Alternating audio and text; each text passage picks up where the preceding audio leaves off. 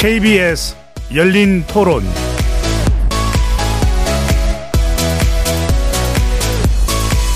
안녕하십니까. KBS 열린 토론 배종찬입니다. 이번 주부터 열린 토론 진행자로 여러분을 만나고 있습니다.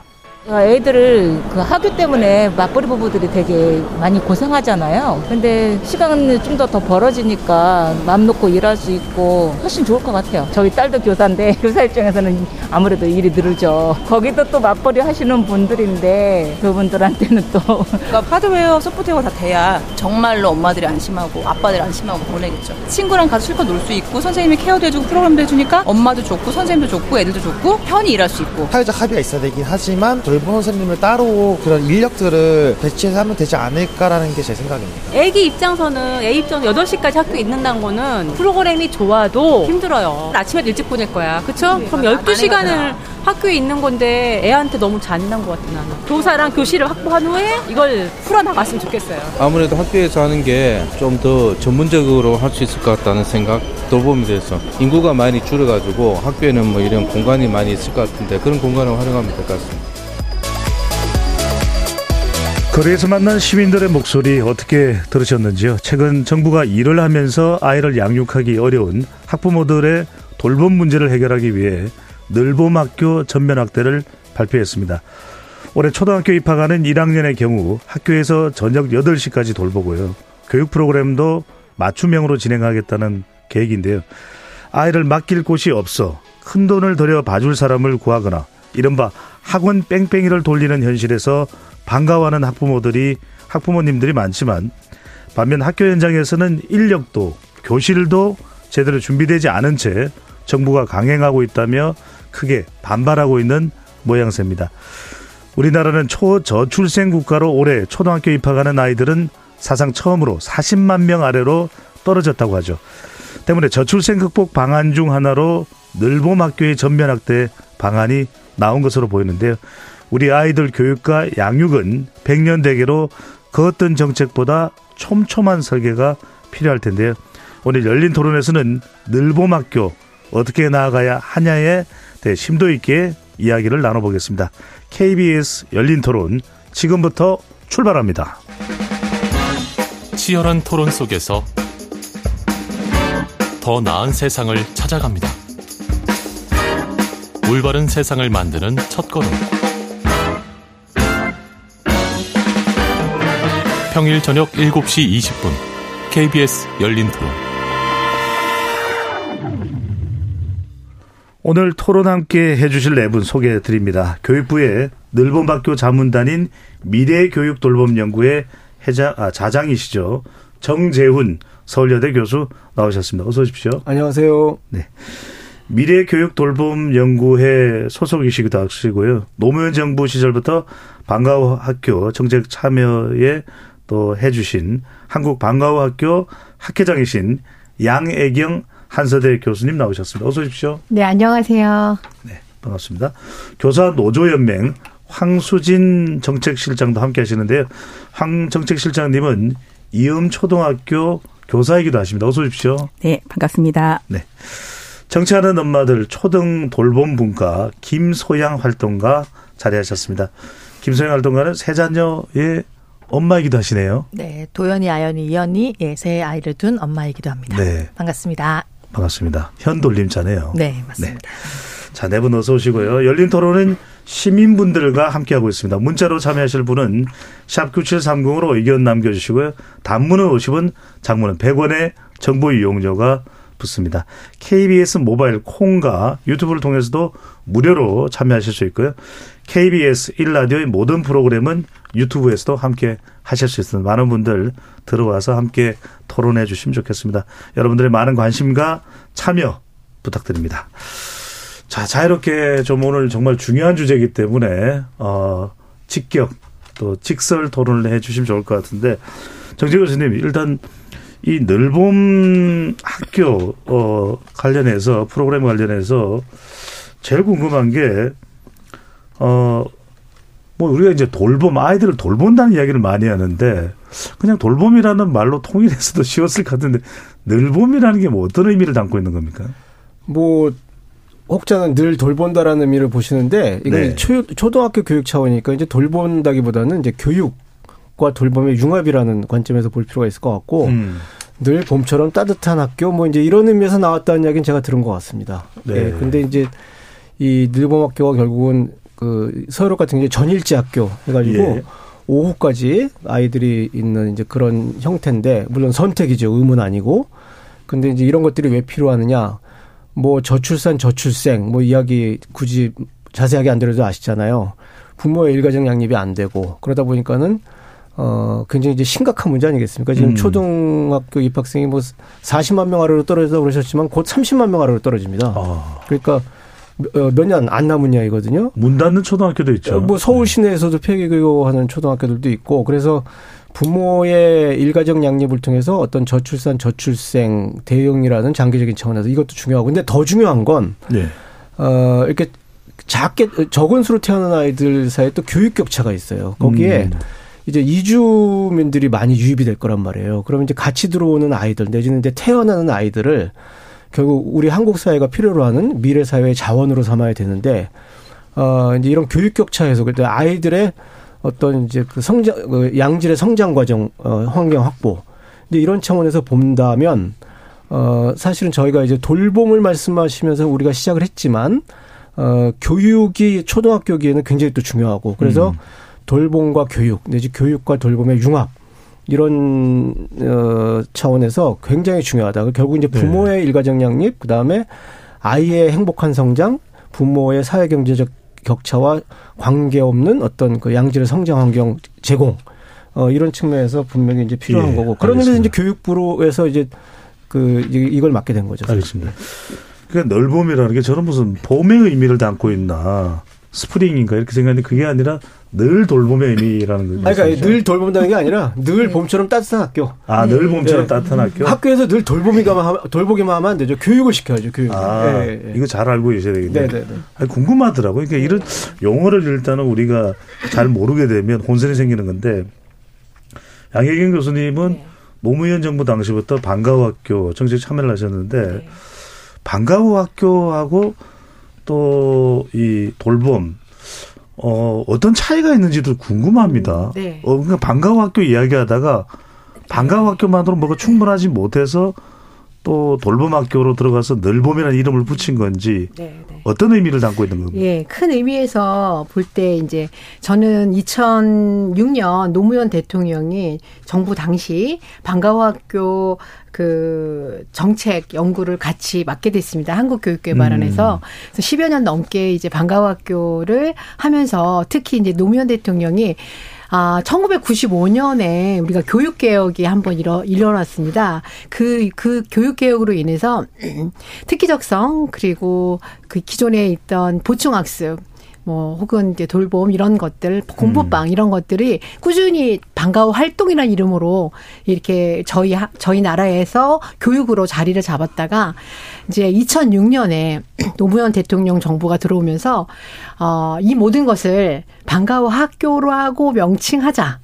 이렇게 이제 시작이 됐습니다. 2006년이면은 노무현 대통령 임기 시작. 4년 차입니다. 네, 네. 그래서 3, 4, 5, 6년째니까요. 네, 네. 그래서 네. 방과후 학교가 어, 방, 그전에는 이제 방과후 활동이라는 이름으로 혹은 특기적성 활동이라는 음. 이름으로 혹은 보충학습이라는 이름으로 진행이 되어 왔던 그 여러 가지 프로그램들을 어, 하나로 모아서 방과후 학교라 명칭하자라고 해서 이제 방과후 학교가 이제 급물살을 타게 된 계기를 마련했고요.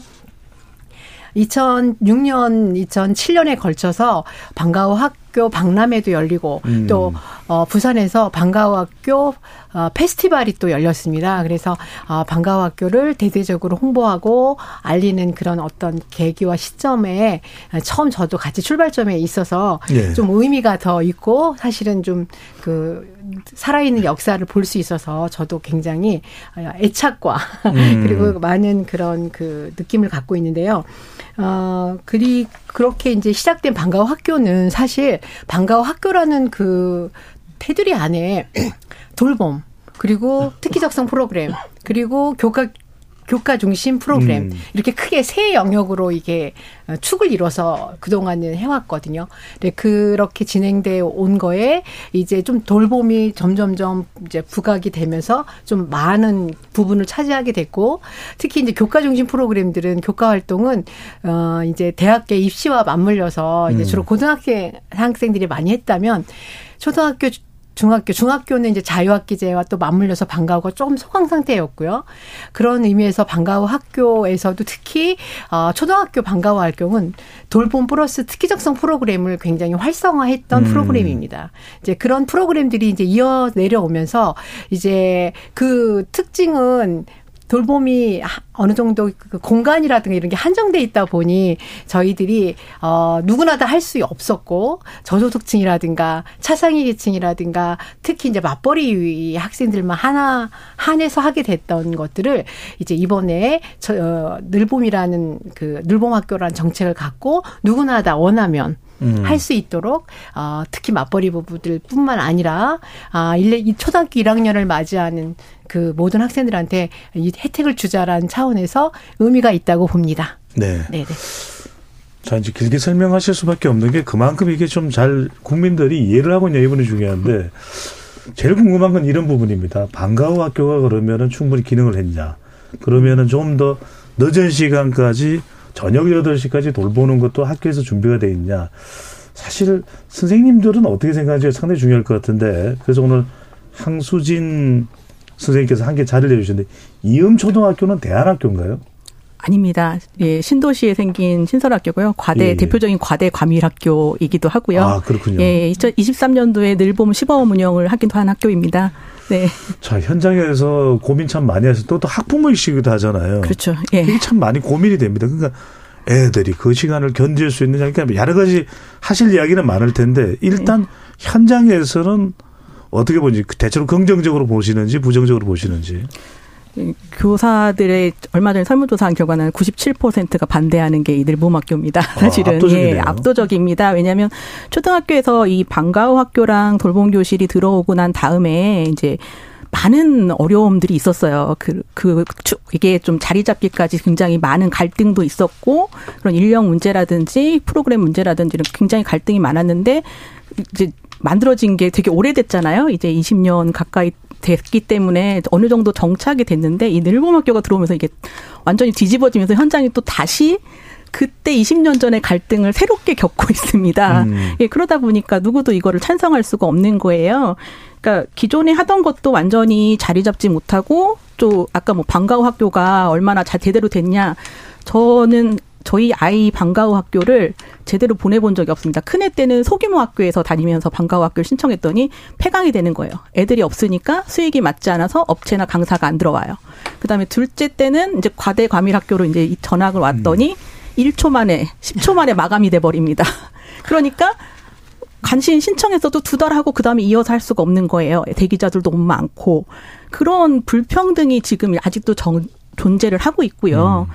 그렇다면 이게 학교별로 맞춤형이 돼야지 학생한테도 맞춤형이 될 텐데 그게 일단 안 되고 있다는 거 그런 현실이 지금 우려가 되고 또 하나는 어느 데는 이제 강사가 못 구해요. 지방의 저 벽지 지역에서는 강사를 못 구해요. 근데 과대과밀 학교에서는 교실이 없어요. 해주고 싶어도 해줄 공간이 없거나 음. 해주고 싶어도 해줄 사람이 없거나 이렇게 학교별 천차만별인데 그거에 대한 대책이라든지 실제로 교육부나 교육청에서는 어떠한 사전 조사도 없었습니다. 그런데 어. 뭐부터 받았냐? 학부모 수요조사부터 했어요. 그러니까 애들부터 먼저 다 우겨놓고 어쨌든 알아서 학교에다 해라 하는 이런 정책이 과연 이게 주먹구구식으로 운영되는 것밖에 안 되니까 반대할 수밖에 없죠. 그리고 앞서 말했듯이 이게 늘봄 학교는요 방과후 학교랑 돌봄 교실만 있는 게 아닙니다. 아침 돌봄이 뭐 중간에 춘태 돌봄, 뭐 초일 프로그램이라고 해서 그냥 두 시간씩 애들 바우처 주듯이 학교에서 두 시간씩 쓰고 싶으면 쓰고 다음 날 안 네. 하고 싶으면 안 하는 이런 프로그램, 또 하루짜리 프로그램, 일주일짜리 프로그램도 내려와요. 그러면 이제 하루짜리 프로그램, 일주일짜리 프로그램은 정확한 인력이 있는 게 아니기 때문에 교사들이 결국은 감당을 했거든요. 예. 공문량이 한 해 동안 작년 한 해 동안 다섯 배 이상 증가를 했다고 얘기를 해요. 음. 담당 업무를 하셨던 분이. 그 업무가 다섯 배가 들어가는 거예요. 근데 그거를 이제 해결해 주지 않은 상태에서 전국에 확대 시행을 한다. 음. 당연히 반대하죠. 문제가 있다는 건 확인하게 됩니다. 지금 방금 전에 이제 황수진 교사께서 말씀하신 설문이 정교조가 어, 지난 25일부터 28일까지 지난달이 되겠네요. 전국 5,877명 교사를 대상으로 긴급 설문을 진행한 결과 학교 지원실 지원실 설치 설치 계획에 대해서 어, 교사 97.1%가 1%가 반대했다고 밝혔는데 지난주 조사입니다. 지난주 조사인데 자 일단 내실을 말씀하셨고 이게 전국적으로 이게 말 그대로 초등학교에 다 될 수가 있느냐 학교마다의 균형은 또 어떻게 할 거냐 또 학생들만의 학생들 간의 균형도 중요할 테고 학부모들도 다 환경이 다를 수밖에 없을 텐데 자 그러면 어, 정치하는 엄마들 김서영 활동가는 새 자녀를 또 양육하고 있습니다. 자 초등학교 1학년이 유치원보다 더 일찍 끝나는 경우가 많아요. 저도 잘 알아요. 네, 너무 일찍 와요. 네, 돌아서면 보내자마자 돌아오는 음. 것 같은. 네. 자, 이, 어, 부모 입장에서 보실 때, 이 돌봄, 어, 프로그램, 어떤 데 가장 일단은 좀 초점을 두고 있고, 이, 앞으로 이게 아이들을 이제 이 늘봄 학교 프로그램에 이제 운영 참여를 하게 되는데, 어떤 쪽에 가장 그 관심 있게 보고 계시는 부분은 어떤 부분입니까? 어, 저는 아이들이 어, 학교에 남아서 돌봄을 받을 때, 그러니까 늘봄 학교를 가든 돌봄 교실을 가든 방과후를 가든 환영받았으면 좋겠어요. 아, 내가 어, 갈 데가 없어서 우리 엄마 아빠는 늦게 오는데 학원에 가, 가든지 어디 밖에 가야 되는데 어, 나는 누군가 조, 이제 환영받지 못하고 여기에 휩쓸려 갔다가 거, 그 공간에서 여기 앉아 있으라고 하니까 그 공간에 꼭 매여 있어야 하고 이렇지 않고 음. 교육을 받든 정말 급식을 먹든 간식을 먹든 우리 아이들이 환영받는 것이 가장 중요한데 과연 우리 아이들이 그렇게 대우받고 있는가? 이런 생각이 들었고요. 어, 늘봄학교도 어, 정말 아이들을 늘 봄처럼 따뜻한 아까 교수님 말씀해 주셨잖아요. 그래서 학교가 사실 그런 공간으로 아이들에게 존재할 수 있는가 이런 고민이 되었고 거기에는 선생님들의 과중한 업무는 저는 안 했으면 좋겠어요. 선생님도 억지 억지로 정말 남아서 누구 할 수- 누구도 할 사람이 없어서 그러면 그 시- 시간에 아이들을 돌보는 것이 과연 행복할까요? 네. 그 선생님들의 그 감정과 이런 것들을 고스란히 우리 아이들이 다 느끼지 않을까요? 음. 네, 이 체계를 저는 이- 이게 교육과 보육은 가장 기본이라고 생각해요. 우리 아이들을 어 애정 있게 사랑받고 존중받는 존재로 잘 성장시켜야지만 이 아이들이 어디 사회에 나가서도 그런 자세로 어 사회에서 자기가 기여하는 사람으로 성장하지 않겠습니까? 네, 그런데 나는 태어나서 학교에 왔는데 누구도 돌봐주지도 못하고 부모님은 열심히 산다고 사는데 늘 늦게 오시고 아, 나는 어떻게 존중받는 사람인가? 난 이렇게 살아가는 게 맞나? 막 이런 고민이 들 것 같은 거예요. 그래서 그게 우리 아이들에게 제일 미안했어요. 음. 저희 정치하는 엄마들이 가장 이제 저희가 창립되고 시작한 것 중에 가장 중요한 이유가 이 일가정 낭- 낭립과 노동 시간을 줄여야 된다는 부분들이었는데 결국에는 이 부분을 어, 부모들 더 열심히 일하라고 8시, 10시까지 봐주시려는 겁니까? 네, 무엇이 문- 음, 정- 먼저인가라는 생각을 좀 해봤으면 좋겠다는 생각이 들었습니다. 네, 맞습니다. 그럼 일 안 하시고 네. 어, 저 애기 계속- 보고 싶은데. 애를 계속 보실 거는 아니잖아요, 사실. 그러니까 이제 이 현실을 만들어야죠. 네. 네. 그래서 이제 늘봄학교는 그 간단하게 생각하면 이제 지금 기존의 초등 돌봄 교실 더하기 방과후 학교. 라고 이게 융합 이게 이게 해쳐모여야 한다고 생각하시면 돼요. 그러니까 돌봄 플- 플러스 방과후 교육, 예, 교육 학교가 과정. 그런데 예. 지금까지 초등 돌봄 교실이 가졌던 한계, 어, 들어가기 어려운 거, 그다음에 방과후 과정이 가지고 있었던 어떤 프로그램의 한계, 질적인 문제라든지, 그래서 이제 이런 것들을 헤쳐모여 하면서 한국적인 상황에서 아침내도 돌봐줘야 되는 상황이 생기고, 음. 뭐 틈새 돌봄도 있다 보니까는 이런 것들이 들어왔는데, 황수진 선생님께서 말씀하신 대로 그 2023년 그 시범 사업 과정에서 어, 시행착오들이 꽤 있었습니다. 작년에요. 예, 네. 예. 교사들의 업무 부담이 늘어난다든지, 어, 그래서 이제, 이제 그런 과정을 거치면서, 어, 기존 교사들의 업무 부담을 완전히, 주- 완전히 없애거나 줄여주는 방향으로 지금 이제 기- 기획을 했고, 그게 이제 2024년에 어, 일종의 또 시범 사업으로 이제 확대가 될 테고, 어, 그리고 이, 그, 이 교사들은 사실 많이 반대하세요. 근데 이제 딱 반대의 설문조사 결과가 이제 학부모들에게 있는 거 아니겠습니까? 그러니까 이게, 에, 사실 뭐, 어쨌든 시대적 흐름이다. 음. 그런데 저희가 지금까지 어 교사들이 가지고 있었던 어 교육부나 교육청에 대한 어떤 그 이제 계속 그 신뢰할 수 없었던 어떤 여러 가지 상황들 예. 어 이제 이런 것들이 그다음에 이제 하, 부모들은 학교에서 아이들이 어 행복하게 그 시간을 보냈으면 싶지만 아직 그런 경험을 못했던 것들 음. 이런 것 이런 의구심이나 불신이 겹쳐가지고 나오는 현상들이 있는데 뭐 부, 제가 보기에는 부모들은 대체로 대체로 일단 기대를 하는 상황인 것 같고 알겠습니다. 교사들은 어 여전히 이제 이제 뭐랄까요 이제 그 시범 시범 사업의 결과에 대한 어떤 불신이 남아 계신 거죠. 근데 음. 작년의 시범 사업과 올해의 시범 사업은 상당히 어 이제 틀이 달리 접근을 할 것이다. 음. 에, 교사들의 부담을 이제 없애주는 차원에서 뭐 그 정도는 말씀드릴 수 같아요. 작년에는 뭐가 문제점인지를 많이 확인할 수밖에 없었다는 말씀이신 거죠? 작년에 좀 사실 그 급하게 시작했죠 시범 예. 사업을 그래서 확인 작년에 굉장히 많은 문제점들 특히 선생님들의 부담을 중심으로 해서 확인을 했고 네. 그런 것들을 좀 교육부에서 시정하는 방향으로 하나 하나 좀 짚어보겠습니다. 교수님부터 먼저 출발을 해서 정재 교수님께 그러면 일단은 늘봄입니다. 돌봄이나 방과학교가 아니라 음. 자 늘봄이 되면은 시간이 이제 늘어났는데 이게 어느 정도로 실제 학교 현장에서는 늘어나게 되는 겁니까? 보통 이제 기본 5시 정도로 보면 되고요. 네. 뭐 일부에서 뭐 8시 뭐 이런 식으로 이야기하는데 정말 특수한 경우에 지금도 유치원이나 어린이집에서 아이들을 부모가 급하면 8시까지 봐줍니다. 음. 하지만 그런 아이들은 굉장히 이제 소수고 그리고 이제 그런 수요는 지역에 따라서 사실은 학교가 아니라 지역사회의 뭐 다 함께 돌봄 센터라든지 지역아동 센터라든지 지역사회 네트워크와 이제 연관해 가지고 아이들을 돌볼 수가 있는 거고. 그래서 기본적으로 늘봄학교는 일단은 5시까지 학교에서 아이들을 돌보고 교육시켜, 교육시켜주는 프로그램이다. 네. 일단 이렇게 이해를 하시면 될 것 같습니다. 김생활 등가 보시기에 이 시간 부분입니다. 일단은 네. 사실은 여성들의 경력 단절, 네. 그래서 애를 안 놓는다는 것도 초등학교 때 네. 이 1학년 때 많이들 그 통계적으로 일어난다는 이야기를 맞습니다. 해요. 네. 자, 이 정도 오후 5시까지 봐준다.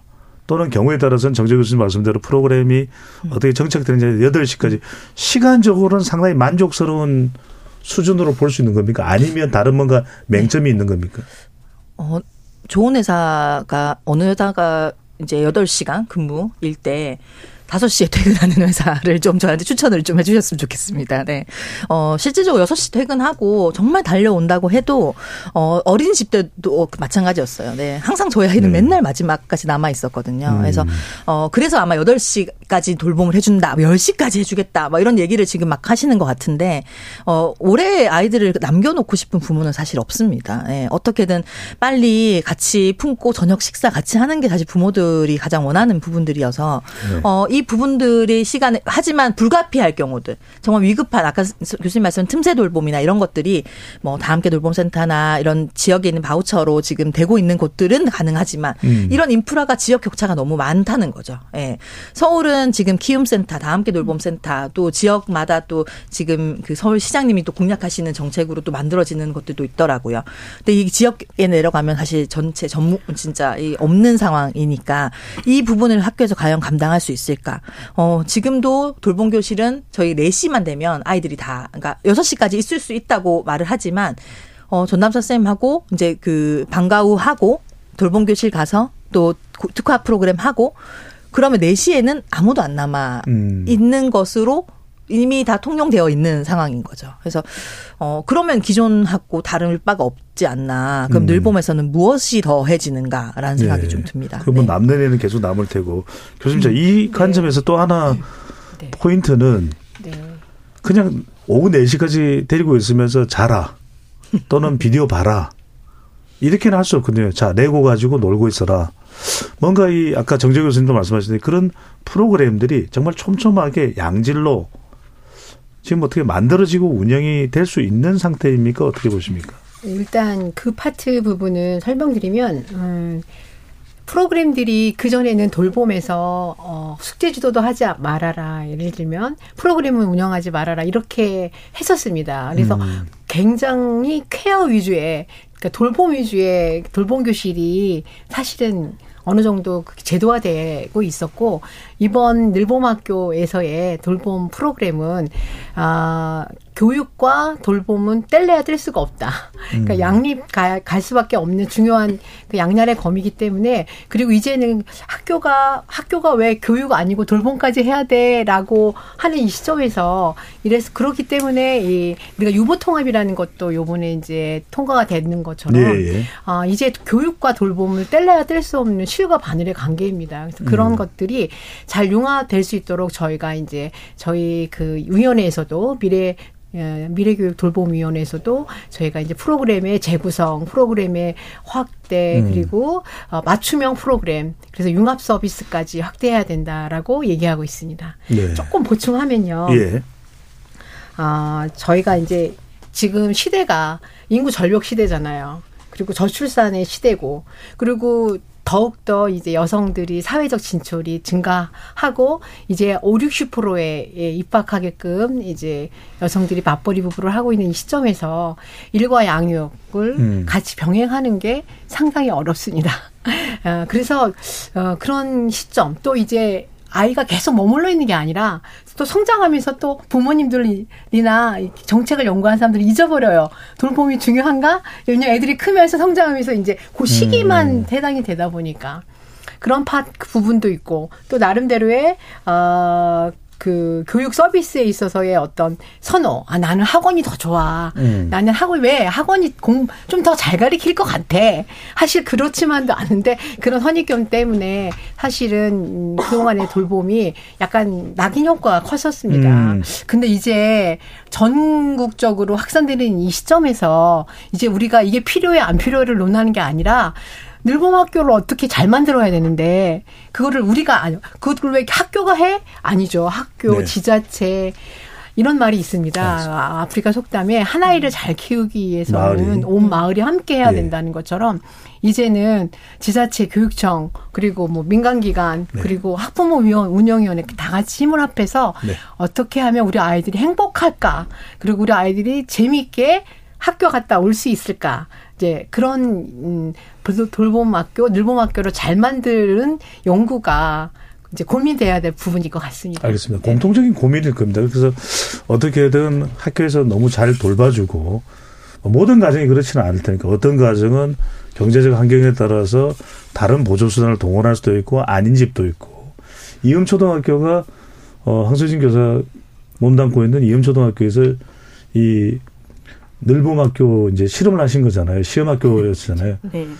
저 문제는 뭐냐면 지금 이야기되는 그런 늘어난 시간, 그 다음에 더 다양해진 어, 교육 프로그램 어땠습니까? 감당이 가능합니까? 사실 감당하기 힘들어서 저희 교장 선생님이 학부모님들 민원을 1년 내내 받으셨습니다.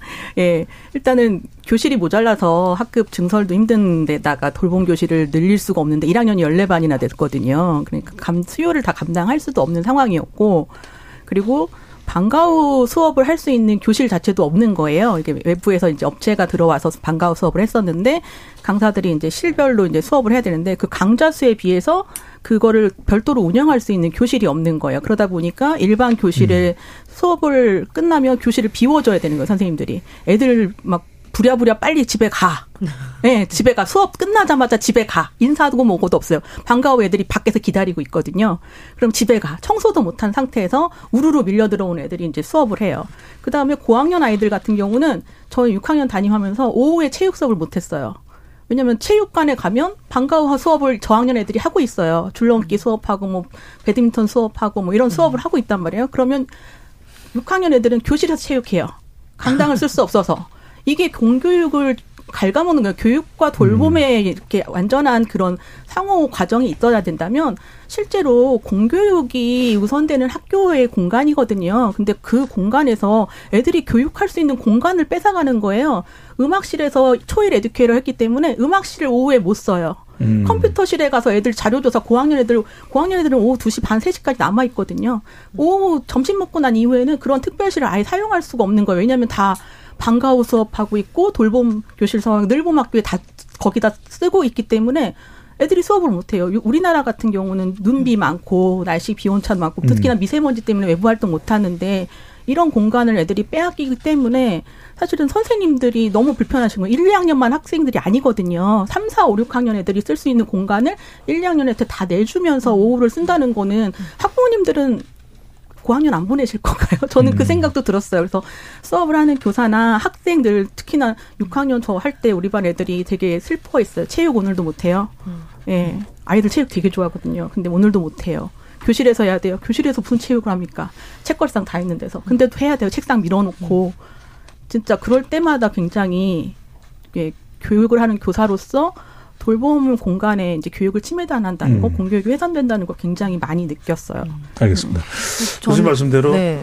늘봄 학교와 같은 형태가 뭐 여러 가지 이유로 실제 또 교육 현장에서의 또 학부모들의 필요도 그렇고 또 이른바 우리가 저출생 문제의 또 근본적인 해결의 한 방법으로도 그런데 지금 일단은 정재 교수님 늘봄 학교가 주로 초등학교 1학년을 대상으로 해서 지금 맞춰져 있는 거죠? 뭐 전반적으로는 6학년까지가 목표지만 예, 예. 단계로 보면 이제 1학년부터 확대, 2학년으로 이제 개, 저, 2학년, 3학년 계속 저, 예. 점진적인 단계의 확대를 이야기하는 건데 예, 방금 전에 이제 네. 어 뭔가 말씀을 하시려고 저한테 신호를 주셨는데 음. 그 말씀도 하시고 사실 1학년 애들을 제대로 관리하는 건 정말 어려운 일입니다. 음. 부모도 감당을 못 하는데 하루 동안 내내 지친 초등학교 교사 선생님이 이렇게 관리를 한다. 이건 사실 근본적으로 해결해야 될 문제인데 말씀하시려고 하던 부분과 이 문제를 어떻게 해야 될까요? 아, 그 부분은 조금 다른 이야기인데 네. 초등학교 담임 선생님이 오후에도 돌보시는 게 아니라 돌봄 전담서가 따로 있습니다. 따로 있습니다. 근데 이제 네. 교- 교사들이 이렇게 이야기하는 거는 어, 전반적인 책임을 지는 부담을 그렇죠. 말씀하시는 네네. 거고. 예, 예. 근데 이제 그렇습니다. 저기 그 지금 말씀하신 이런 내용들이 어, 틀리질 않습니다. 그 지역에서는 맞는 음, 이야기인데 음. 전국적인 상황을 보면은 또 공간이 남아도는 학교도 굉장히 많습니다. 더더군다나 저출산 저출생 때문에 공간은 더욱더 남아돌 테고 주로 지방의 경우에요. 네네. 네. 지- 뭐 서울에서도 그럴 수 있죠. 음. 서울에 뭐 도심에 있는 학교들도 그렇고. 그러니까 이게 저희가 좀 전체적인 균형을 보면서 어, 또 이제 지금 당장 공간 문제가 있는 학교들은 또 학교 간의 연결을 통해서 해결한다든지 어, 늘본 거점 학교라든지 여러 가지 다른 방식의 접근들 대신 다양한 방식의 접근이 필요하고 어, 지- 지난, 지난번 2023년까지 시범 사업하면서 선생님들이 너무 힘들으셨던 게 교육청에서 사업을 딱 만들어서 학교에 던지면은 선생님들이 그걸 다 조직을 하셨어야 됐습니다. 음. 그러니까 교사들이 가르치는데 행정 업무도 다 하셔야 됐던 거죠. 그게 굉장히 어려웠던 점이고 그래서 이제 2024년부터 어, 인력도 그렇게 보충을 하고 늘봄 지원실이라는 걸 학교에 따로 만들고 음. 그래서 교사들에게는 어 조금 뭐 그렇게 표현하면은 일도 부담이 늘봄 때문에 가진 않게도록 하겠- 하겠다. 이건 이제 그 학교에 따라서는 교감 선생님이 늘봄 지원 실장을 하는 경우도 있겠지만 네. 조, 조그만 학교 같은 경우에는 늘봄 지원 실장이 따로 있어서 거기에 늘봄 지원실에 일하는 서- 선생님들도 다 따로 행정 인력도 다 따로 심지어 공무원들도 다 따로 음. 그렇게 해서 선생님들께서 지난 1년 동안 겨- 경험하셨던 그런 이제 업무 부담 이제 이런 것들을 없애야 된다. 그리고 이제 실제로 없애는 대책들이 아마 실행이 될 겁니다. 실행이 될 음. 거고 그리고 이 학교마다 다른 어떤 공간의 문제 이런 것들은 저희가 좀 균형 잡힌 시각에서 좀 이렇게 바라볼 필요가 있을 것 같고 그리고 어이 언뜻 말씀하셨는데 이제 더 이상 세계적인 추세도 그렇고 교육이 따르고 돌봄이 따른 것 같지 않습니다. 더더군다나 음. 초등학교 저학년 차원에서는 네. 그래서 어 돌봄의 공간 교육의 공간에서 돌봄을 한다라고 말씀하셨지만 사실은 선생님도 그걸 의도하셨던 것 같지는 않을 거예요. 그러니까 이게 공간에 문제가 있다 보니까 아이들끼리 서로 뭐 그게 교육이 됐든 돌봄이 됐든 부딪히는 측면들이 있고 그래서 이런 돌 공간의 문제를 어 학교 상황에 따라서 어 이제 해결하면서 가야 되는 과제가 있는 학교도 있고 음. 뭐 아닌 학교도 있고 뭐 이제 요런 상황은 저희가 좀 어 이제 뭐랄까요 균형 잡힌 시각으로 좀 바라볼 필요가 있을 것 같습니다. 교수님 정 교수님도 말씀하셨는데 결국 사람의 문제입니다. 이런 프로그램이 있고 또 의지가 있다 하더라도 배거 추가 이 돌봄 인력이 투입이 돼야 되는 뭐 기간제 교사가 됐다 네, 제가 네. 이것 자체가 전국적으로 실시되는데 준비가 되어 있는 상태라고 볼 수 있습니까? 아니면 어떤 준비가 필요할까요? 어, 저희가 항상 돌봄 음, 교실의 운영을 학교에 국한돼서 어, 생각하고 그동안 또 사실 그래 왔기 때문에 그런 부분들이 많이 있는데 그래서 일가견에서 한 또 측면에서는 어, 지자체가 가야주 가야 된다 돌봄을 이제 그런 음. 그 분위기도 있습니다. 근데 사실은 이제는 네, 이 운영 주체를 그러니까 방과후 학교 돌봄 교실 일본 학교 운영 주체를 이제 다각화할 필요가 있습니다. 그러니까 학교에서만 해야 된다. 교육청에서만 해야 된다. 지자체에서만 해야 되는 게 아니라 우리가 좀 전에도 논의되었던 것이 이제 이 돌봄 교실 일본 학교는 확대할 수밖에 없는 그런 시점에 우리가 음. 이제 다다랐기 때문에 이걸 어떻게 만들어 갈 것이냐, 어떻게 잘 만들어 갈 것이냐가 우리의 숙제고 우리의 과제이거든요. 그래서 이제 저희가 제안하고 싶은 부분은 네. 아, 예를 들면 방과학 학교 돌봄 이런 밀봄학교의 운영 주체를 아 지자체에도 들어오게 하고 지자체에서도 어 들어오게 하고 그리고 민간 기업 또, 아, 뭐, 지금 우리 보건복지부에서 하는 뭐, 다 함께 돌봄 센터도 지금 많이 하고 있지만, 음. 또 청소년 아카데미에서도 해요. 여성가족부에. 그래서 운영 주체를 지자체, 교육청, 그리고 또 어, 학부모 운영회, 음. 그리고 민간기업까지 확대해서 그런 인력들을 뽑고, 그리고 이제 제가 스웨덴이나 핀란드의 혹은 선진 음, 국가들에게 학교를 돌아본 적이 있는데요. 거기에는 이제 방과학교 교사를 강사를 그 음. 강사를 지자체에서 시청에서 지자체에서 이제 준교사로 뽑아서 배치를 하는 경우를 보았거든요. 음. 그래서 차츰 저희도 이제 앞으로 이게 이제 법제화가 되고 안정되게 가려면 어 어떤 그때그때의 어떤 그 돌려막기보다는 어, 임기응병식의 어떤 그런 것보다는 제대로 된 시스템이 음. 갖춰질 수 있도록 그런 구축에 신경을 쓸 필요가 있다고 예, 생각합니다. 알겠습니다. 양혜경 교수님 말씀 들으면 참 우리가 아이디어도 우리 정재 교수님이나 양희 교수님은 또 연구하시는 분들니까 좋은 아이디어가 있습니다. 또 현장에서는 우리 또 황수진 선생님의 현장에서의 문제점도 파악이 됐습니다. 자, 이게 충돌 없이 시너지 효과를 내면서 가는 게 사실 우리한테 제일 중요한 건데 그런 면에서 어, 김소환 활동가가 보시기에 학교라는 공간의 문제. 그러니까 난 많은 학부모들이 그런 이야기를 하잖아요.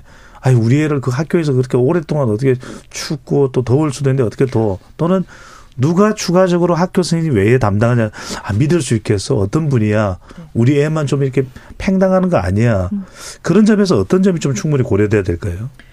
어, 우선은 인력 부분을 정말 많이 고려를 해야 되는 부분인 것 같고요. 그리고 책임 소재가 사실 좀 분명해야 된다고 생각해요. 어, 말씀하신 진짜 온 마을에 같이 키워야 된다는 것들 너무 필요했는데 여태까지 지자체와 교육부가 계속 핑퐁 게임 하지 않았, 않았습니까? 네, 계속 서로 안 돌보겠다고. 네. 이 아이들 돌보는 거 안 하겠다고. 네. 저는 이 부분이 어, 앞으로도 과연 가능한가? 여태까지도 그렇게 안 돌보겠다고 했는데라는 생각이 들어서 어, 이런 부분들을 정말 좀 강력한 드라이브가 좀 필요하겠다는 생각이 들고요. 어, 이제 아이들, 아까 교수님 이제 몇 명 떨어진다고요? 네, 이제 학교 없어지고, 아이들 없어지고, 진짜 다 없어지, 없어지고 난 다음에 뭐 다른 정책을 필 건가요? 그리고 음. 여태까지 저출생 저, 뭐 정책에 몇 백조가 들어갔다는 이런 얘기를 할 때 아닙니다. 어, 예산이 사실 들어가야 되는 곳에 들어가야 되는데, 저희도 돌봄 전담사 선생님께서 남으셔, 남으셔도 또 어느 날 전화를 하시는데 저희 단, 아이 담임 선생님이 저는 통화하세요. 아, 오늘 전담사 선생님 연차셔가지고요. 선생님들이 그 역할을 하고 계시는 거예요. 아. 그래서 그러시면서 또 졸범 전산 선생님이 아동대 비율이 너무 높으니까 저희는 저희 지역에는 과로사 하시는 사례도 있습니다. 네. 그러니까 이렇게 만들어 놓으니까 그러니까 체계를 제대로 안 만들어 놓으니까 이게 시스템 굴러가질 않는 거죠. 저는 선생님 아까 말씀하셨던 그 저 체육관 못 쓴다는 거. 아니 이거 예약하고 사실 시스템 만들어 놓고 공간들 활용해서 할 수 있는 부분이잖아요. 학교가 이렇게까지도 체계적이지 않았나? 이, 이거를 우, 과연 운영할 의지가 있나라는 생각이 음. 들거든요. 그래서 이런 부분들이 해결이 안 됐는데 그 과오를 해결한다고 이제 2024년에 이렇게 또 급하게 음. 하는 것인가? 라는 생각이 듭니다. 네. 좀 제발 교육지 네. 되게 계속 말씀하시잖아요. 네.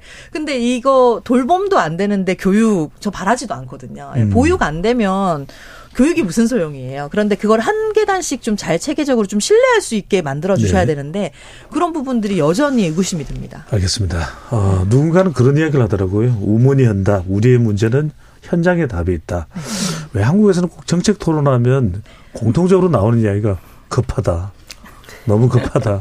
빨리빨리 하다가 과당한다. 라는 이야기가 왜 나올까? 이제는 좀 우리가 더 여유 있고 체계 있게 가야 되는 거 아닌가라는 생각을 해봅니다. 자, 토론이 진행되는 동안 보내주신 청취자 분들의 의견 들어보도록 하겠습니다. 정의진 문자캐스터. 네, 지금까지 청취자 여러분이 보내주신 문자를 소개합니다. 1609님. 언제까지 아이들 때문에 친정 근처로 이사가고 학원 스케줄 채우고 해야 할까요? 유치원 이후에는 아이를 어디에 어떻게 맡기느냐가 부모님들의 가장 큰 과제입니다. 4506님. 학교 안에서 돌봄 시간에 그냥 시간만 때우는 게 아니라 실질적인 교육까지 채워진다면 부모님들도 마음 놓고 아이를 맡길 수 있지 않을까요? 5525님. 일하는 엄마서 정말 기다렸던 토론이에요. 아이를 오래 길게 맡길 곳이 필요한 게 아닙니다. 아이를 직접 키울 안정된 휴직 기간이 필요한 겁니다. 맞벌이 하면서 외동밖에 못 나와요. 결정적인 이유는 휴직제도 때문입니다. 엄마가 제 손으로 아이를 키울 수 있는 정책, 엄마 입장의 정책을 만들어주세요. 아이가 엄마가 필요할 때 휴직 쓸 수 있는 안정적인 제도가 필요합니다. 2234님. 어떤 정책이든 과도기는 있을 거라고 봅니다. 아이들이 가장 가깝고 친숙한 곳이 집 다음에 학교입니다. 학교에서 아이들이 머물 수 있다면 가장 안전하고 부모님들이 가장 맡길 수 있어야 하는 거 아닌가요? 8시까지 아이를 맡긴다는 건 그걸 원하는 학부모님, 그래야만 하는 상황에 있는 부모님들이 맡기는 겁니다. 그 시간까지 아이들을 맡겨야 하는 부모도 있는 거죠. 윤정란님, 과거에 워킹맘으로 일하러 다닐 때 애들 지역 아동센터에 6시까지 보내고 연장해줘서 7시까지 맡겼습니다. 여전히 워킹맘들은 힘들죠. 그래서 학교에서의 늘봄은 환영합니다. 하지만 선생님들은 힘들 수 있는 거죠. 라고 보내주셨네요. 네, KBS 열린 토론. 이 시간은 영상으로도 생중계하고 있습니다. 유튜브에 들어가셔서 KBS 일라디오 또는 KBS 열린 토론을 검색하시면 지금 바로 토론하는 모습 보실 수 있습니다. 방송을 듣고 계신 여러분이 시민 농객입니다. 계속해서 청취자 여러분들의 날카로운 시선과 의견 보내주세요. 지금까지 문자캐스터 정의진이었습니다.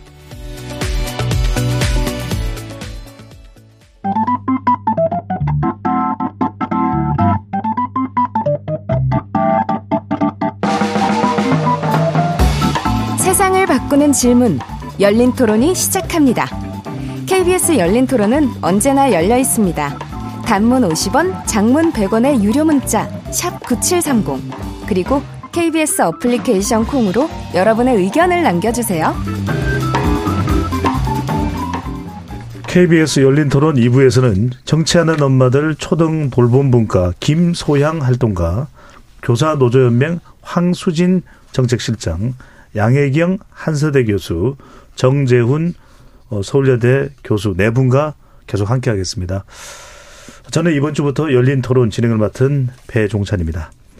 정부가 늘봄학교를 전면 확대한다고 발표했습니다. 학부모들은 환영하고 있지만 실제 학교 안에서 근무를 하는 교직원분들은 상당히 또 우려하고 있기에 이에 대한 이야기를 일부에서 나눠봤는데 돌봄 교육은 결국 우리 사회의 저출생 문제와도 맞물려 있습니다. 신중하고 촘촘한 설계가 필요한데 2부에서 관련 중요한 토론 계속 이어가 보겠습니다. 자, 저도 뭐 그런 생각 참 많이 합니다. 이 김소영 활동가가 또 아이를 키우는 학부모이시기도 한데 저는 늘 죄스러운 마음이에요.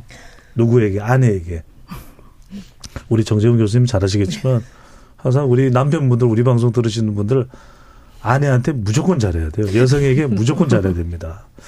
그럴 수밖에 없는 것이 지금 대한민국이 정말 교육도 위기고 또 인구도 위기다. 인구 절벽 이야기를 많이 하는데 먼저 어네 분께 차를 좀 여쭤보고 싶은 게 그럼 늘봄학교 이걸 하면은 어떤 효과가 있을까? 늘봄학교를 이제 어떤 보완을 통해서 이제 해 나갈 수밖에 없어 보입니다. 그런 방향은 이제 잡혀 있는데 자 이른바 이제 늘봄학교 안 하면 학원 뺑뺑이 된다 사교육이다 이런 이야기가 어, 나오고 있는데 뭐 늘봄학교를 통해서 사교육비가 줄어들 수도 있을 거다. 정정 교수님 이게 늘봄학교 또는 아이들이 아이들의 돌봄의 문제였을까요? 아니면 우리 정말 입시의 모든 게 다 꽂혀 있는 우리나라 교육 입시 제도의 문제인 건가요? 뭐 입, 뭐 입시도 제도까지 얘기하면 이제 대학 교육 이야기 되고 이제 주제가 커지는데 예, 예. 어 이렇게 생각해 볼 수 있을 것 같습니다. 그러니까 뭐 5시까지 아이가 학교에 있다. 음. 노동 시장이 변화하지 않으면 부모들에겐 역시 턱이 없죠. 하지만 그러면 저희가 노동 시장 개혁할 때까지 기다려야 되겠습니까? 일단 5시라도 확보해야 되겠죠? 그 다음에 졸속으로 하신다고 말씀하셨는데 초등 돌봄 교실 시작한 지 20년 됐습니다. 음. 방과후 학교 시작한 지 20년 됐습니다. 이 경험과 노후화가 축적이 되면서 그러면서 그게 또 한계를 보면서 아 이제 더 이상 이렇게 해서는 안 되겠구나. 그리고 또 저는 개인적으로 사실 늘봉학교 주제를 잡은 게 어, 이제 저출산, 저출생, 그 다음에 그 저소득층 내지 이주 배경 인구의 아이들이 경험하게 되는 학력 격차, 음. 불평등한 성장 과정, 독일의 이런 모습들을 보면서 독일이 그런 모습들을 해결하기 위한 대, 굉장히 중요한 대응 수단으로서 이제 전일제 학교를 음. 도입하는 과정을 한 20년 정도 걸쳤는데 그거를 연구한 사람입니다. 그러니까 우리는 지금까지 그 늘봄 저기 초등 돌봄 교실과 어 방과후 학교라는 그 어떤 프로그램을 20년 동안 해 보면서 네. 어 거둔 성과도 있고 한계도 있고 봤습니다. 그리고 이걸 토대로 해서 아 더 이상 안 되겠다.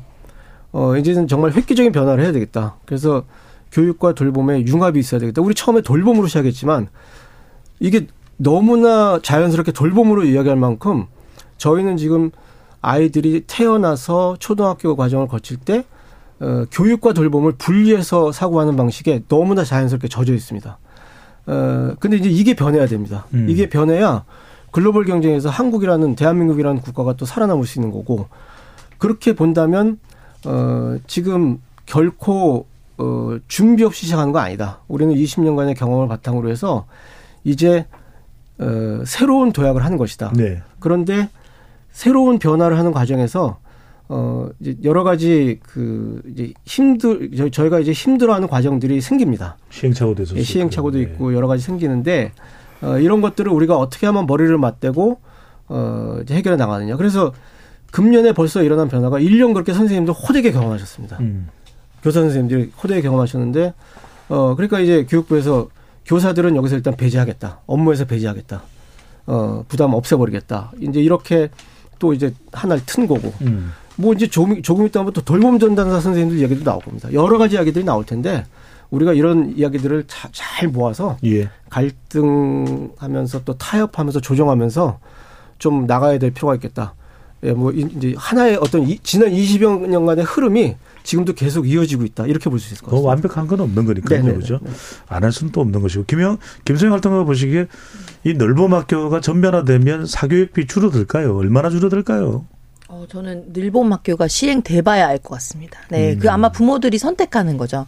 사실 시장과도 경쟁해야 되는 부분이거든요. 네, 부모들은 아이들이 항상 성장하길 바라고 더 안전하고 행복한 공간에 있기를 바라니까 아마 부모들이 어, 늘봄에 대해서 선택할 거고 아까 교수님 말씀하셨던 돌봄 교실이나 저희 방과후 교실 다 선택받고 있잖아요. 현재 지금 어, 그렇게 되는 것이 저는 이 돌봄과 아이들의 교육은 부모들과 또 아이들의 생존권이거든요. 그래서 아주 정말 중요한 부분인데 이런 부분이 해결이 되지 않으니까요. 저는 사실 이 부분이 너무 목마른 사람이어서 정말 음. 제가 우물 파는 심정으로 저희 마을에 있는 부모들과 함께 사회적 협동조합을 설립을 해서 지금 다 함께 돌봄센터를 운영하고 있어요. 어. 네, 이게 마을이 없기 때문에 오, 마을에 누구도 아이들을 같이 어, 키운 자는 사람들이 없는 거예요. 예, 음. 그래서 그 마을이 먼저 필요했고 그렇게 해서 지금 시작해왔지만 사실 이 늘봄이 시작되면 과연 이 정책이 남아 있을까라는 생각도 듭니다. 예, 학교에 기본 기존 이런 인프라가 있는데 이게 어떤 같은 정책 유사한 정책이 아니냐 이렇게 말씀하시는 것도 있고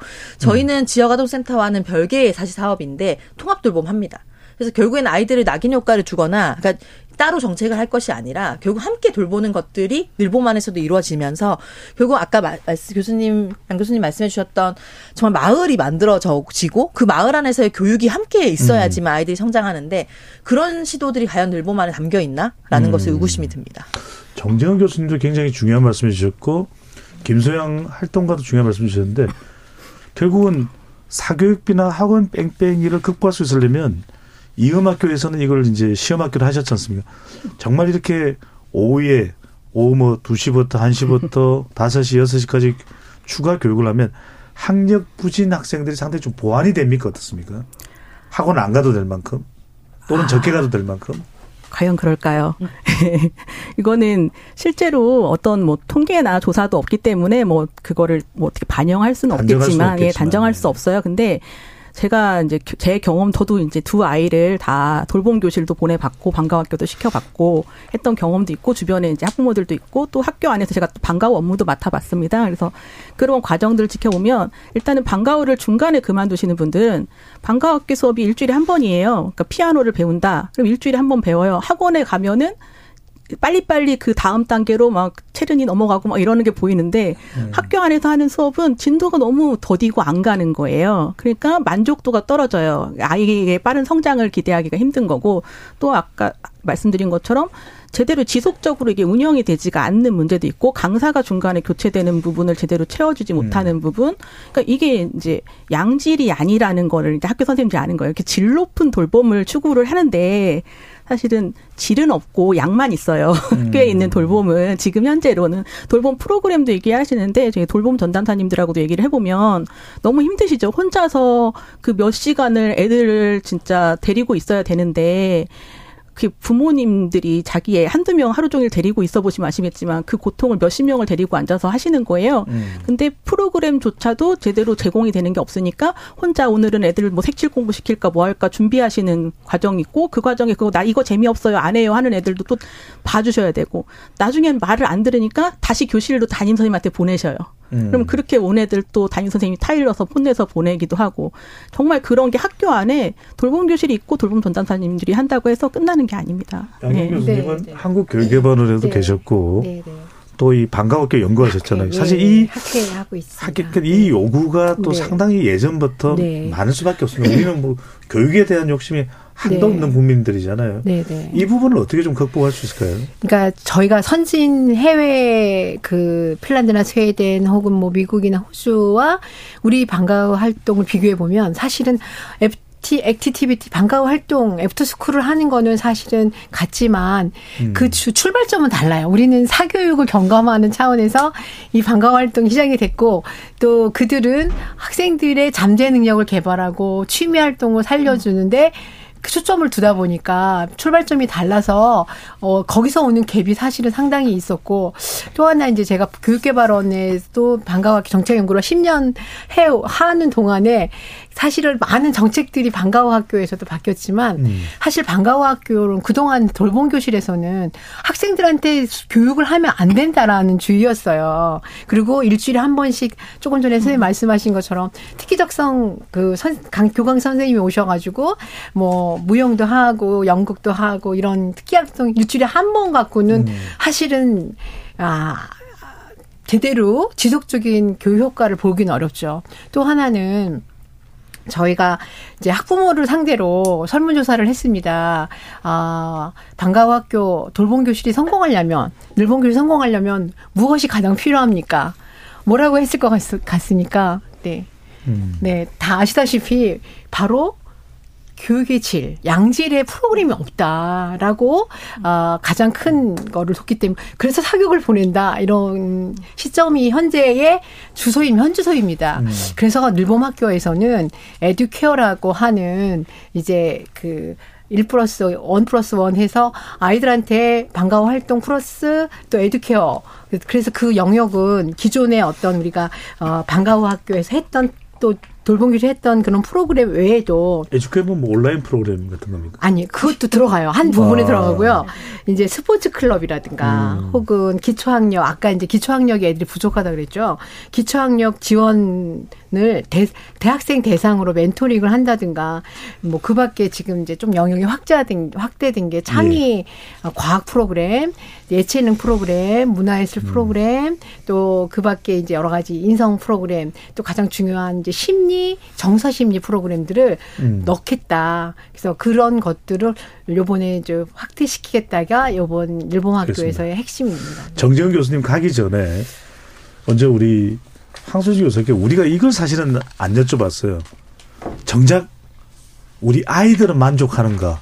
시험 시험 학교를 했을 때 사실 제일 중요한 건 어른들의 생각이나 어른들의 판단보다도 그 여러 시간을 있었던 아이들은 대체로 어떻습니까? 일단 아이들은 돌봄 교실보다는 틈새 교실을 좋아합니다. 그 방과후 연계형 돌봄이라 해서 방과후 수업을 신청한 애들이 다음 방과후 수업 가기 전에 이제 그 시간이 비는 시간이 나 음. 시간표에 맞춰서 그러면은 틈새형 돌봄 교실에 들어가서 이제 거기서 시간을 좀 보내다가 가요. 근데 아이들이 거기를 왜 좋아하냐? 거기 가면 맘대로 할 수 있거든요.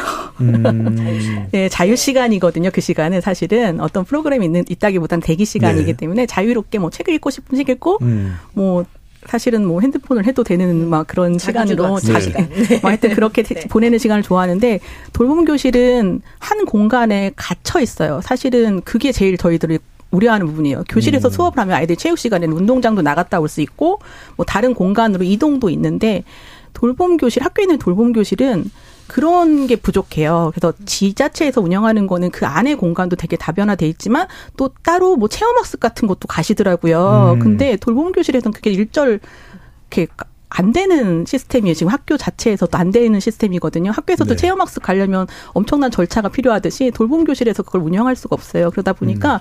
지역에서 이렇게 운영하시는 게 훨씬 저희가 볼 때는 너무 좋은 거예요. 애들도 더 차원에서는. 네, 만족도 차원에서 그래서 예. 학교 방과 후 돌봄 만족도는 많이 나와야 80%지만 지역 아동 이렇게 돌봄 관련돼서는 만족도가 99%뭐 이상 나오는 지자체들이. 있어요. 네. 교수님. 지역이 만족도가 높은 건그 이제 학원 보내시 이게 목 목적 의식을 갖고 지역으로 보내시는 부모들 어 이제 보내는 곳에 대한 이해도가 높으신 분들이 많이 있으시, 있으시니까 일종의 이제 선입견이 들어간 어 그렇게 조사 결과가 나올 수밖에 없다고 볼 수 있을 것 같고 이렇게 보시면 될 것 같습니다. 지금 사실 우리 황수진 선생님께서도 그렇고 다 그래서 늘봄 학교가 필요하겠구나라는 말씀을 해주셨다고 저는 이해를 합니다. 그러니까 돌봄 교실에서 그냥 돌보기만 돌 그러니까 가도만 놓는 거예요 아이들을. 근데 방과후 학교라고 있는데 이게 그 소위 말해서 이제 우리가 가름마 탄다고 그러는데 그런 거 없이 막 헝클어진 머리처럼 어, 어떤 걸 어떻게 배워야 되는지 체계적인 이제 시스템이 안 되어 있던 거죠. 그래서 이제 아까 양현경 교수님 말씀하신 대로 어, 늘봄 학교 프로그램이 되면은 어, 이제 그 과학 창의재단 어, 주도를 하면서 문화예술, 체육, 기후환경, 창의과학, 심리정서 이렇게 소위 말해서 가름마를 타서 이, 시- 이 체계 안에서 아이들의 교육 과정을 만드는 것. 그 다음에 이제 돌봄 같은 경우에도 어 이제 거기 그 단순히 단순 돌봄이 아니라 그 거기에 또 교육의 어떤 그 요소들이 들어가고 그러니까 결과적으로 이 우리가 지금까지 이렇게 해왔던 것들이 아 이래서 성과가 있었고 이래서 한계가 있었구나. 지금 사실 이제 우리가 이런 이야기들을 하면서 어 결국은 이제 늘봄 학교의 어떤 필요성을 좀 확인할 수 있지 않을까. 음. 또뭐 이렇게 볼 수도 있을 것 같아요. 필요하다는 건 분명한데 근데 네. 교수님 짧게만 하나 더 여쭤보겠습니다. 음. 자 그래도 일단 이걸 전면화하는 거는 정확하게 시점이 언제입니까? 지금 그 계획으로는 네. 어 일단 2024년 금년에 이제 초1 초등학교 1학년 학생 같은 경우 이제 100% 예, 예. 초일 에듀케로 하겠다라는 거고 2025년에 이제 이걸 2학년까지 네. 어, 확대하겠다라는 거고 그리고 이제 2026년에는 이제 6학년까지 확대하겠다라는 건데 음. 여기서 우리가 그 잊어서는 안 될 거는 희망하는 학생들. 희망하는 학생들. 네, 희망하는 학생들이라는 거고 네. 어, 이거는 사실 뭐 강제할 수는 없는 거니까. 강제할 수 네, 없는 네. 거고 그다음에 이제 예산의 확보나 인력의 확보. 어, 뭐 지금 저희 같은 사람들이 보기에는 예산의 확보보다도 이 많은 인력들을 어떻게 확보, 확보할, 확보할 것인가. 그래서 바로 이 부분입니다. 네. 뭔가 이런 걸 하는 것은 좋겠다라는 생각은 드는데 준비가 충분할까 조금 더 시간을 가지면서 더 보완을 해야 되는 거 아닌가라는 음. 생각을 할 수 있는데 교육부가 원래 계획 같은 것보다 더 빠르게 도입을 발표한 것이다라는 이런 뭐 이야기도 들리네. 그건 근데 이건 이제 저렇게 생각하시면 될것 같아요. 네. 한국의 10년은 서유럽 그 우리보다 앞서 나온 복지국가의 100년입니다. 아 그러니까 그 뭐 길게 말씀 못 드리겠는데. 우리의 정책 네. 문화라는 건 일단 틀을 잡아놓고 그 안에서 이렇게 일단 시작하면서 이렇게 음. 맞춰가야지 이걸 어 방을 하나 하나 다 만들어 놓은 다음에 담을 세우겠다. 이거는 굉장히 좀 힘들지 않을까라는 생각이 들어서 일단은 어, 이제 시행착오를 겪으면서라도 좀 시작을 하는 게 좋지 않을까 이렇게 생각합니다. 네. 네, 저 보니까 부모님 제가 저 이번 올해 이제 초등학교 둘째가 입학을 해요. 예, 음. 입학을 하면서 저희 시스템을 등록하면서 바로 수요 조사를 하시더라고요. 그래서 예. 저도 수요 조사 늘봄 이제 수요 조사를 했거든요. 음. 그래서 83.6%에 해당하는 부모님들이 늘봄 학교 참여하겠다라고 어, 했어요. 많습니다. 네, 그래서 어 정말 많이 필요하다 했는데 올해 예산 어떻게 반영하실 건가요? 과연 이게 수요 조사를 지금 하고 올해 하반기부터 진행 되는 거잖아요. 이 수요 조사를 예측하고 준비를 하셨나 생각이 들기도 하였고 그리고 저희 학교에 이제 공고가 어제 올라왔더라고요. 네, 일본 전담 기관 선생님을 채용한다는 채용 공고가 이렇게 올라오면서 뭐 퇴직하신 교사 선생님들도 할 수 있다 뭐 이런 얘기들도 같이 저희가 공고를 보았는데 음. 과연 이게 이렇게 짧은 기간에 보도자료 제가 분명히 지난주에 나온 거 봤고, 네, 이번 주에 채용 공고 올라오고, 어, 이게 지금 과연 정말 뭐 소요로의 100년 얘기하셨지만, 음. 이렇게까지 준비가 되어서 진행되는 것이 맞는가라는 생각이 들었거든요. 네. 이거 누가 답변을 좀 해주시겠습니까? 네, 전국적으로 이렇게 빠르게 확산되는 늘본 교육 때문에 사실 현장에서 많은 우려의 목소리가 나오는 거는 사실 현실입니다. 음. 예를 들면 뭐 안전 문제 가장 중요한 아무리 교육과 보육을 잘해도 안전 문제가 확보되지 않으면 이제 안 되는 것처럼 안전 문제 그리고 또 가장 큰 것 중에 하나가 바로 우리 아 학교와 교원의 업무 경- 업무 부담감 그리고 또 말씀하신 여러 가지 프로그램의 다양성 그리고 또 주- 인력 문제 음. 또 여러 가지 부- 그 주체 운영 주체의 방식 어떻게 할 것이냐에 대한 많은 문제점들이 사실은 안고 있는데 사실 우리 교육을 들여다 보면 모든 게 완벽하게 해서 시작하긴 어렵습니다. 다만 우리가 시, 우리가 조금 전에도 논의됐던 것처럼 그 논, 논의됐던 것처럼 예, 사회가 저출산 사회가 되고 그리고 인구 절벽 시대가 됐기 때문에 이 돌봄과 늘봄이 필요하다. 음. 그럼 어떻게 만들어 갈 것이냐. 우리 이렇게 이렇게 만들어 가자. 그 필요한 거 있으면 말해 줘라. 우리가 최대한 국가에서 지원하고 또 국가에서 어, 구- 예산 확보하고 마련하겠다라는 지금 단계를 좀 국민들이 공감대 형성이 좀 되어서 아 시각을 좀 넓게 그리고 아까 이제 우리 정재현 교수님 말씀하신 것처럼 큰 그림을 우리가 좀 그려야 될 것 같습니다. 사실 저가 이제 지방 대학에 저희가 한서대가 있는데 저희는 이 늘봄학교를 대학과 협의해서 같이 운영하고 있거든요. 어. 그 그래서 이따가 잠깐 이제 시간이 좀 남으면 제가 사례를 네. 잠깐 말씀드리는데 그러니까 경우의 수가 되게 다양하다는 거죠. 그렇기 때문에 저희들이 지금은 조금 버겁고 힘든 것도 있지만 국민적인 공감대를 형성해서 아 우리가 어 그럼 어떻게 뭘 도와줘야 되지 이런 것들이 정부 각처에서 함께 협력해서 뭐 지자체 그리고 교육청 그리고 학교 그리고 모든 민간 단체가 함께 할 수 있는 네. 방안 모색이 필요하다고 생각합니다. 네. 말씀하시죠. 네. 제가 이제 학교 현장에서 늘봄 운영한 거에 대해서 말씀을 드리면 아, 정말 이렇게 학부모님들이 제일 원하는 건 돌봄 교실에 제대로 안정적으로 보내는 걸 원하세요. 그러니까 아이들이 그 공간에 있는 건 물론 답답하지만 어쨌든 제일 안전하거든요. 그리고 이 공, 거기에 들어가면 그 기간 동안에는 아이들 돌봄이 어떠, 어쨌든 안정적으로 보장이 되는 거예요. 그 시간이나 그런 부분들이. 그래서 돌봄 교실에 들어가는 걸 굉장히 제일 원하시고 선호하세요. 비용 부담도 거의 없습니까? 그렇죠. 지금 다 네. 무상으로 지금 전환되고 시- 네. 간식비 다 자체도 이제 수익자 부담에서 저- 무상으로 전환되고 그래서 되게 만족도가 높아지시는데 이제 문제는 아까 교수님께서 말씀하셨던 다채로운 프로그램이 그 돌봄 교실에 들어가는 게 아니라 늘봄 학교라는 별도 프로그램으로 해서 따로 음. 편성돼서 운영을 하기 때문에 이건 교사들이 이제 프로그램을 짜고 강사 섭외하고 학교에서 다시 운영을 해요. 그러니까 이게 별도로 돼요. 돌봄 교실에서 운영을 들어가는 게 아니라 돌봄 교실을 지원해 주는 것이 아니라 별도 프로그램을 운영하다 보니까 교사들은 이게 현장에서는 이게 다른 거예요. 그러니까 이상과 현실의 차이라고 할 수 있어요. 그러니까 이렇게 정책을 예쁘게 꾸며놔도 학교 현장에 와서는 이게 다르게 적용되고 있는 음. 것 때문에 선생님들이 지금 힘들어하고 계시는 거거든요. 만약에 그렇게 설계를 했으면 제대로 실행할 수 있는 뭔가 체계를 맞춰줘야 되는데 체계는 진짜 다르게 돌아간 거예요. 위에서는 이런 의도로 만들었다, 이런 의도로 했다라고 교수님 얘기하셨지만 학교에서는 전혀 엉뚱하게 지금 돌아가고 있거든요. 그러면서 교사들의 업무 부담이 늘어났고 또 하나는 제가 아까 이제 독일 사례를 얘기하셔서 독일에서는 전일제 학교가 몇 시까지 운영되나요? 4시입니다. 네, 저희 8시잖아요. 예.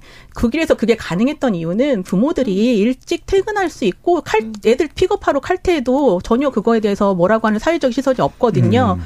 근데 우리는 이제 아이들 8시까지 학교에서 맡아준다 그러면 직장에서 애들 어차피 학교에서 8시까지 맡아주는데 더 일하시죠? 당연한 노동 문화가 생성되지 않을까라는 우려도 있어요, 사실은. 네. 그렇진 않아요. 선생님, 네. 잠깐만요. 네. 제가 네. 조금 정리를 하겠습니다. 제가, 어, 우리 열린 토론이 빨리 100분으로 늘어나야 되는데, 아직까지 시간이 제한이 있기 때문에, 어, 열띤 토론 항상 끝날 때쯤 열 때요. 그래서 제가 9시까지 늘려야 된다, 이런 생각을 하는데, 네. 자, 일단 마무리를 좀 해야 될 것 같습니다. 어, 오늘 뭐 하시고 싶은 이야기 더 많으실 것 같은데, 시간이 많지 않아서 이제 한 30초씩 밖에 못 들을 것 같은데, 과연 뭐 저출생 문제 해결이든 너무 원대한 또 목적이 아니더라도 과연 우리가 원하는 이 어, 목적을 위해서 늘봄 학교가 어떤 방향으로 가야 되는지 가장 핵심적인 내용만 짧게 한 말씀씩 우리 김소영 활동가부터 해주시면요. 아, 네. 어, 이 돌봄은 정말 생존의 문제입니다. 예, 돌봄하는 데는 시간과 돈도 필요하고요. 양육자 특히 엄마들의 휴직 뭐 실직을 이게 간과하고 있으면 안 되는 문제이기 때문에 아주 중요한 문제라고 생각됩니다. 어, 저는 저희 정치하는 엄마들은 2017년에 저희 둘째 딸과 함께 창립이 되었는데요. 네, 태어나고. 근데 저는 사실 그 이후로 이 엄마의 삶을 선택하면서 투사가 된 것 같아요. 음. 예, 정말 상식적인 상식 이하의 일들이 이 보육을 하면서 많이 이루어져 있고 어, 이 아이들 돌보는 일 을뭐 지자체와 교육부가 계속 자기 일 아니라고 핑퐁 게임 하는 현실 속에서 10년 동안 아이들을 예. 키워왔다 생각이 들거든요. 근데 이게 지금 어, 시점이 저는 좀 더 어, 좀 어, 저는 이 부분을 되게 어, 날카롭게 봐야 된다고 생각이 드는데 예, 제발 선거철 전에 남발하는 공수표가 아니길 빕니다. 네 그리고 뭐 교사 노조나 저희 학교 비정규 노조 반대로 할 수 없었다는 명분을 주려고 하는 것 같다는 생각도 드는데요. 어, 그렇지 않고 부모들과 교사 정말 이 교육 전문가들이 함께 연대해서 아이들을 잘 키울 수 있는 정책으로 어, 일본 학교가 안정적으로 정착했으면 좋겠습니다. 알겠습니다.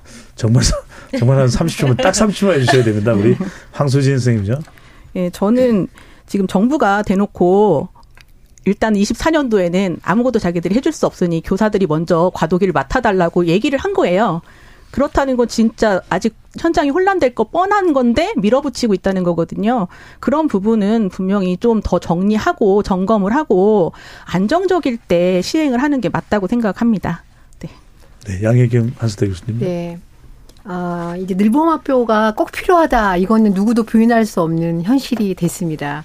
아, 늘봄 관계자들 특히 학교 현장에서 그 최전선에서 총알바지를 하고 애쓰고 있는 우리 늘봄 전담사, 늘봄, 늘봄학교, 돌봄학교 전담사 선생님들, 그리고 방과학교 전담 선생님들, 아, 그리고 강사님들 그런 분들의 부담을 들여주기 위해서 사실 국가가 정부가 어, 우선적으로 좀 촘촘한 안전망을 짜서 아, 아까 말씀하신 대로 세심한 음. 그런 그 필요 그, 그 제도 개선이 필요할 것 같습니다. 그리고 무엇보다 우리 애들이 행복하고 즐거운 늘봄학교가 되는 게 중요하기 때문에 프로그램이라든가 시설에 대한 재구성 그런 거에 대한 투자가 무엇보다 더 중요하게 확보되어야 될 것 같고요. 마지막으로 우리 아까 정 교수님 말씀하신 것처럼 늘봄학교를 계기로 이제 아 늘봄학교를 통해서 교육과 돌봄이 융합하는 그런 융합 서비스로 어, 자리를 잡아서 어, 성공적인 늘봄학교가 안착되기를 어, 기대하는 바입니다. 알겠습니다. 감사합니다. 25초만 있어요. 그 정책에 대한 어떤 불신이 과거의 경험을 바탕으로 굉장히 뿌리 깊다는 걸 확인을 했고 앞으로 교육부가 어, 국가가 더욱더 적극적으로 어, 소통과 어떤 뭐 뭐랄까요 어, 소통의 소통 과정 소통에 나서 가지고 어, 늘봉학과 확산되는데 국민적 공감대가 좀 형성됐으면 좋겠습니다. 알겠습니다. KBS 열린 토론 이것으로 모두 마무리하겠습니다. 오늘 오늘 토론 함께 해주신 네 분 감사드립니다. 고맙습니다. 감사합니다. 네. 최근 고층 아파트 화재가 빈번하게 어, 일어나고 있습니다. 아파트 화재 시 대피로와 대피 요령을 잘 숙지하셔서 큰 피해로 이어지지 않게 각별히 주의해 주시면 좋겠습니다. 정말 거듭 말씀드립니다만 넓은 학교보다 더 중요한 것이 우리의 저출산 문제 대책으로 보입니다. 지금까지 KBS 열린 토론의 배종찬이었습니다.